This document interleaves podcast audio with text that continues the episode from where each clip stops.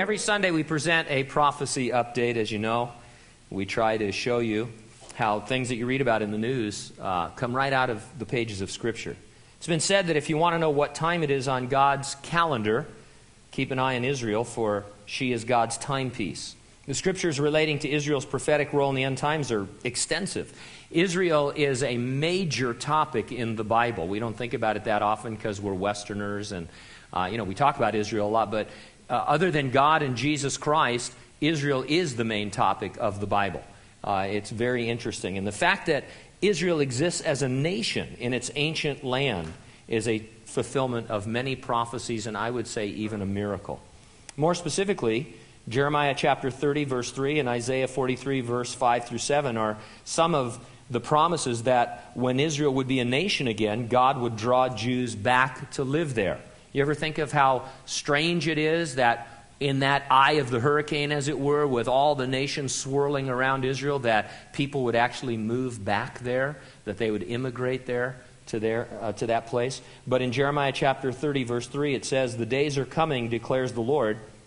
I will bring my people Israel and Judah back from captivity and restore them to the land I gave their forefathers to possess, says the Lord.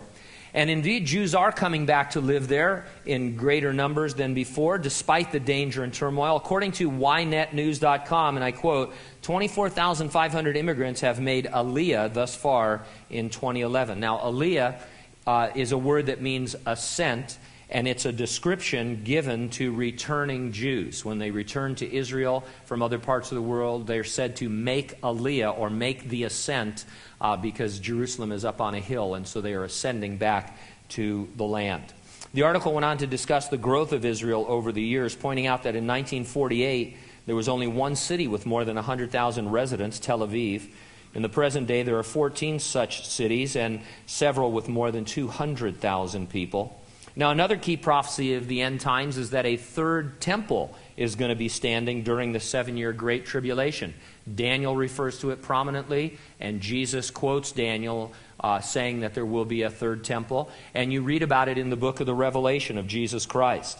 Jewish news source Haaretz.com reported the following on the efforts to establish a third temple. I'll quote it. It says, While international leaders are drafting a Palestinian country, Yehuda Etzion is planning a Torah centric state and the third temple. Etzion is a resident of the settlement of Ophrah.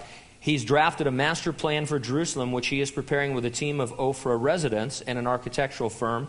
The plan centers around the third temple where a ring road will pass, where pilgrims will park, observation points will be located. The Arab neighborhoods in East Jerusalem will be demolished. They are not part of this plan. And so, anyway, you've got the Aliyah and you've got talk of a third temple. Add to that, nearly every nation of the world is now turned against Israel, uh, very few allies.